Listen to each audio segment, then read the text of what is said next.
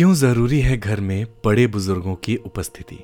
एक ऐसी मार्मिक कहानी जिसे सुनाने का उद्देश्य आप इस वीडियो के अंत तक अच्छे से समझ जाएँगे। आज की कहानी का शीर्षक है, देविका निवास। आज मैंने ऑफ़िस से छुट्टी ले रखी थी। अभी अभी मुरादाबाद तबादला हुआ था और शिफ्टिंग के काम से इतना थक चुका था कि बालकनी में बैठकर चाय पीने और अखबार पढ़ने से ज़्यादा अच्छा कुछ भी नहीं लग रहा था। बच्चों को स्कूल बस में बिठाकर वापस आकर मेरी पत्नी लक्ष्मी बड़े खिन मन से मेरे पास पड़ी कुर्सी पर जाकर बैठ गई। सुहावना मौसम, हल्के बादल और पक्षियों की चहक, ये कुछ भी हमारे मन को वो सुकून नहीं दे पा रहे थे जो सुकून हम लखनऊ के घर में छोड़ आए थे। कुछ देर शांत बैठकर लक्ष्मी दोपहर के खाने के लिए किचन चली गई और मेरी इधर उधर दौड़ती सरसरी नज़रें थोड़ी दूर पर एक पेड़ की ओट में खड़ी बूढ़ी औरत पर ठहर गई। ओह फिर वही बूढ़ी औरत, क्यों उस तरह से मेरे घर की ओर ताक रही है? मेरी थकावट और उदासी बेचैनी में तब्दील हो गई। मन में शंकाएँ पनपने लगी। इससे पहले लक्ष्मी भी उस बुढ़िया को तीन चार बार नोटिस कर चुकी थी। दो महीने हो गए थे हमें। लखनऊ से मुरादाबाद शिफ्ट हुए। मुझे तो नया ऑफ़िस से फुर्सत थी, मगर लक्ष्मी अभी तक एडजस्ट नहीं हो पाई थी। मेरा ट्रांसफ़र बड़े ही शॉर्ट नोटिस पर हुआ था। मैं तो आते ही अपने काम और ऑफिशियल टूर में बिज़ी हो गया। बेटी का एडमिशन तो पहली क्लास में आराम से हो गया, लेकिन बेटे को बड़ी मुश्किल से मिड सेशन में एडमिशन मिला। वो दोनों भी फ़िलहाल धीरे धीरे रूटीन में आ गए थे, लेकिन लक्ष्मी की हालत तो जड़ से उखाड़ कर दूसरी ज़मीन पर रोपे गए पेड़ जैसी हो गई थी, जो अभी भी नई ज़मीन नहीं पकड़ पा रहा था। लखनऊ में सब कुछ बहुत आराम से और व्यवस्थित चल रहा था। लक्ष्मी की जॉब भी अच्छी थी। घर संभालने के लिए अच्छी मेड थी, जिसके भरोसे हम घर और रसोई छोड़कर सुकून से ऑफ़िस चले जाते थे। घर के पास ही बच्चों के लिए एक अच्छा सा डे केयर भी था। स्कूल के बाद दोनों बच्चे शाम को हमारे ऑफ़िस से लौटने तक वहीं रहते। लाइफ बिल्कुल सेट थी। मगर मेरे एक तबादले की वजह से सब गड़बड़ हो गया। यहाँ ना आसपास कोई अच्छा डे केयर है और ना ही कोई भरोसे लायक मेड मिल रही है। लक्ष्मी का करियर तो चौपट ही समझो। और इतनी टेंशन के बीच ये विचित्र बूढ़ी औरत, मुझे लगा कि कहीं छुपकर घर की टोह तो नहीं ले रही। वैसे भी इस इलाके में चोरी और फिरौती के लिए बच्चों का अपहरण कोई नई बात नहीं है। सोचते सोचते मैं परेशान हो उठा। कुछ समय बाद मैं एक टूर पर गया। वापस आया तो लक्ष्मी ने उस बूढ़ी औरत के बारे में बताया। मुझे फिर चिंता हुई। ठीक है, अगली बार कुछ ऐसा हो तो वॉचमैन को बोलना, वो उसका ध्यान रखेगा, वरना फिर देखते हैं, पुलिस कंप्लेंट कर सकते हैं। ऐसा बोलकर मैं अपने काम पर चला गया और कुछ दिन ऐसे ही गुजर गए। लक्ष्मी का अपने घर को दोबारा ढर्रे पर लाकर नौकरी करने का संघर्ष बदस्तूर जारी था, पर इससे बाहर आने की कोई सूरत नज़र नहीं आ रही थी। एक दिन सुबह मैंने टेरिस से देखा, वॉचमैन उस बुढ़िया के साथ हमारे मेन गेट पर आया हुआ था। लक्ष्मी उससे कुछ बात कर रही थी। पास से देखने पर उस बूढ़ी औरत की सूरत कुछ जानी पहचानी सी लग रही थी। मैंने उसका चेहरा कहीं और भी देखा है, मगर कुछ याद नहीं आ रहा था। बात करके लक्ष्मी घर के अंदर आ गई और वो बूढ़ी औरत मेन गेट पर ही खड़ी रही। अरे, ये तो वही बुढ़िया है जिसके बारे में तुमने मुझे बताया था। ये यहाँ क्यों आई है? मैंने लक्ष्मी से पूछा। बताऊँगी तो आश्चर्यचकित रह जाओगे। जैसा हम उसके बारे में सोच रहे थे वैसा कुछ भी नहीं है। जानते हो वो कौन है? मैं हैरान होकर उसकी बात सुनने को बेकरार था। वो इस घर की पुरानी मालकिन है। लक्ष्मी लगभग लड़खड़ाती हुई आवाज़ में बोली क्या? मैंने शांत होते हुए बोला तुम टेंशन मत लो ये घर हमने मदन जी से खरीदा है। बाकायदा पेपर वर्क किया है। लक्ष्मी अफसोस करती हुई बोली, ये लाचार, बेबस बुढ़िया उसी मदन की अभागी माँ है, जिसने पहले धोखे से सब कुछ अपने नाम करा लिया और फिर ये घर हमें बेचकर मलेशिया चला गया। अपनी बूढ़ी माँ देविका जी को एक वृद्धाश्रम में छोड़कर। ओह, ये सुनकर मुझे बड़ा अफसोस हुआ। मन ही मन बोला, कितना घटिया इंसान है। देखने में तो बड़ा शरीफ लग रहा था वो। मेरा मन घृणा से भर उठा। वहीं मैं अपनी यादाश्त पर कुछ ज़ोर डाल रहा था। हाँ याद आया। स्टोर रूम की सफ़ाई करते हुए इस घर की पुरानी नेम प्लेट दिखी थी। उस पर देविका निवास लिखा था। वहीं एक राजसी ठाट बाट वाली महिला की एक पुरानी फ़ोटो भी थी, जिसका चेहरा ही इस बूढ़ी औरत से मिलता था। तभी मुझे लगा था कि इन्हें कहीं देखा है, मगर अब ये यहाँ क्यों आई हैं? मैंने अचानक परेशान होकर बोला, क्या घर वापस लेने आई हैं? मेरे लिए कोर्ट कचहरी का चक्कर पालना बड़ा मुश्किल है।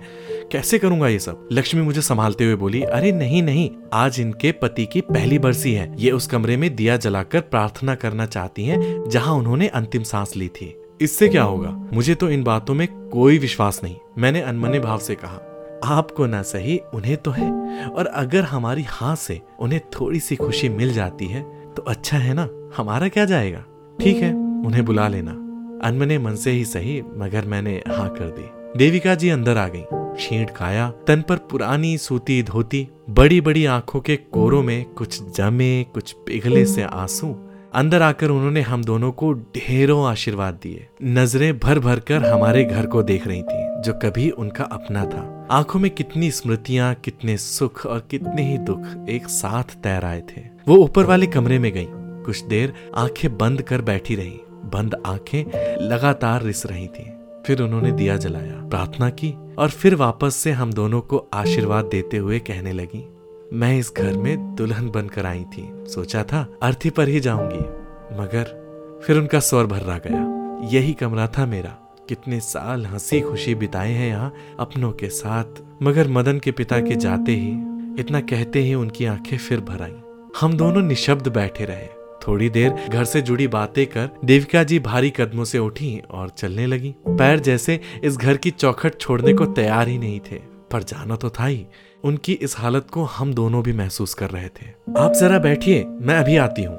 लक्ष्मी देविका जी को रोककर कमरे से बाहर चली गई और इशारे से मुझे बुलाया। कहने लगी, सुनिए, मुझे एक बड़ा अच्छा आइडिया आया है, जिससे हमारी लाइफ भी सुधर जाएगी और इनके टूटे दिल को भी आराम मिल जाएगा। क्यों ना हम इन्हें यहीं रख लें? अकेली हैं, बेसहारा हैं और इस घर में इनकी जान बसी है। यहाँ से कहीं जाएँगी भी नहीं और हम यहाँ वृद्धाश्रम से अच्छा ही खाने पहनने को देंगे उन्हें। तुम्हारा मतलब है नौकर की तरह? मैंने हैरानी से पूछा। नहीं नहीं, नौकर की तरह नहीं। हम इन्हें कोई तनख्वाह नहीं देंगे। काम के लिए तो मेड भी है। बस ये घर पर रहेंगी तो घर के आदमी की तरह मेड पर आने जाने वालों पर नज़र रख सकेंगी। बच्चों को देख संभाल सकेंगी। ये घर पर रहेंगी तो मैं भी आराम से नौकरी पर जा सकूँगी। मुझे भी पीछे से घर की, बच्चों के खाने पीने की टेंशन नहीं रहेगी। अब मैं लक्ष्मी की आँखों में फिर से जॉब करने की उम्मीद साफ़ साफ़ देख रहा था। आइडिया तो अच्छा है, पर क्या ये मान जाएँगी? लक्ष्मी तकरीबन उछलते हुए बोली, क्यों नहीं? हम इन्हें उस घर में रहने का मौका दे रहे हैं, जिसमें इनके प्राण बसे हैं, जिसे ये छुप छुप कर देखा करती हैं। और अगर कहीं मालकिन बन घर पे अपना हक जमाने लगी तो तो क्या करेंगे? तो क्या, निकाल बाहर करेंगे? घर तो हमारे नाम ही है। ये बूढ़ी माई क्या कर सकती है भला? लक्ष्मी ने तपाक से कहा, ठीक है, तुम बात करके देखो। मैंने सहमति जताई। लक्ष्मी ने संभल कर बोलना शुरू किया, देखिए, आप चाहे तो यहाँ रह सकती हैं। उस बूढ़ी औरत की आँखें इस अप्रत्याशित प्रस्ताव से चमक उठी। क्या वाकई वो इस घर में रह सकती हैं? लेकिन फिर बुझ गई। आज के जमाने में जहाँ सगे बेटे ने ही उन्हें घर से ये कहते हुए बेदखल कर दिया कि अकेले बड़े घर में रहने से अच्छा उनके लिए वृद्धाश्रम में रहना होगा। वहाँ ये पराए लोग उसे बिना किसी स्वार्थ के क्यों रखेंगे? नहीं नहीं, आपको मेरी वजह से बहुत परेशानी होगी। परेशानी कैसी? इतना बड़ा घर है और आपके रहने से हमें भी आराम हो जाएगा। हालाँकि दुनियादारी के कटु अनुभवों से गुजर चुकी देविका जी लक्ष्मी की आँखों में छिपी मंशा समझ गई थी, मगर उस घर में रहने के मोह में वो मना नहीं कर सकी। और वो दिन आया जब देविका जी हमारे साथ रहने आ गई, और आते ही उनके सधे हुए अनुभवी हाथों ने घर की ज़िम्मेदारी बखूबी संभाल ली। हम सभी उनको अम्मा जी अम्मा जी कहकर बुलाने लगे। हर काम उनकी निगरानी में बढ़िया से चलने लगा। घर की ज़िम्मेदारी से बेफिक्र होकर लक्ष्मी ने भी नौकरी ज्वाइन कर ली। साल भर कैसे बीत गया, पता ही नहीं चला। अम्मा सुबह दोनों बच्चों को उठाती, तैयार करती, मान मनुहार कर खिलाती, पिलाती और स्कूल बस तक छोड़ती। फिर किसी मैनेजर की तरह अपनी देख रेख में बाई से सारा काम कराती। रसोई का वो खुद खास ध्यान रखने लगी। खासकर बच्चों के स्कूल से आने के वक्त वो हर रोज कुछ नया, स्वादिष्ट और पौष्टिक खाना तैयार कर देती। हम दोनों हैरान थे कि जो बच्चे चिप्स और पिज्जा के अलावा कुछ भी मन से नहीं खाते थे, वो उनकी बनाई हुई सभी डिशेस खुशी खुशी खाने लगे थे। बच्चे अम्मा से बेहद घुल मिल गए थे। उनकी कहानियों के लालच में कभी देर तक टीवी से चिपके रहने वाले बच्चे उनकी हर बात मानने लगे। समय से खाना, पीना और होमवर्क निपटाकर बिस्तर में पहुँच जाते। अम्मा अपनी कहानियों से बच्चों में एक और जहाँ अच्छे संस्कार डाल रही थी वहीं हर वक्त टीवी देखने की बुरी आदत से भी दूर ले जा रही थी। हम दोनों अपने बच्चों में आए सुखद परिवर्तन को देखकर बेइंतहा खुश थे। क्योंकि हम दोनों के पास तो कभी बच्चों के पास ठीक से बैठकर बातें करने का भी समय नहीं होता था। मैंने पहली बार महसूस किया कि घर में किसी बड़े बुज़ुर्ग की उपस्थिति नानी दादी का प्यार बच्चों पर कितना सकारात्मक प्रभाव डालता है। लक्ष्मी के अम्मा जी को घर पर रखने के फैसले पर मुझे गर्व महसूस हो रहा था। कुछ दिनों बाद लक्ष्मी के जन्मदिन पर हम दोनों का ऑफ़िस से थोड़ा जल्दी निकलकर बाहर डिनर करने का प्लान था। सोचा था बच्चों को अम्मा संभाल लेंगी, मगर घर में घुसते ही हम दोनों हैरान रह गए। बच्चों ने घर को गुब्बारों और झालरों से सजाया हुआ था। वहीं अम्मा ने हम दोनों की मनपसंद डिशेस और केक बनाए हुए थे। इस सरप्राइज़ बर्थडे पार्टी, बच्चों के उत्साह और अम्मा की मेहनत से हम दोनों खुशी से लगभग नाच उठे थे और साथ ही साथ हमारी आँखें भी भर आई। इस तरह के वीआईपी ट्रीटमेंट की लक्ष्मी को तो आदत ही नहीं थी और इससे पहले बच्चों ने हमारे लिए ऐसा कुछ खास किया भी नहीं था। बच्चे दौड़कर हमारे पास आ गए और जन्मदिन की बधाई देते हुए पूछा, आपको हमारा सरप्राइज़ कैसा लगा?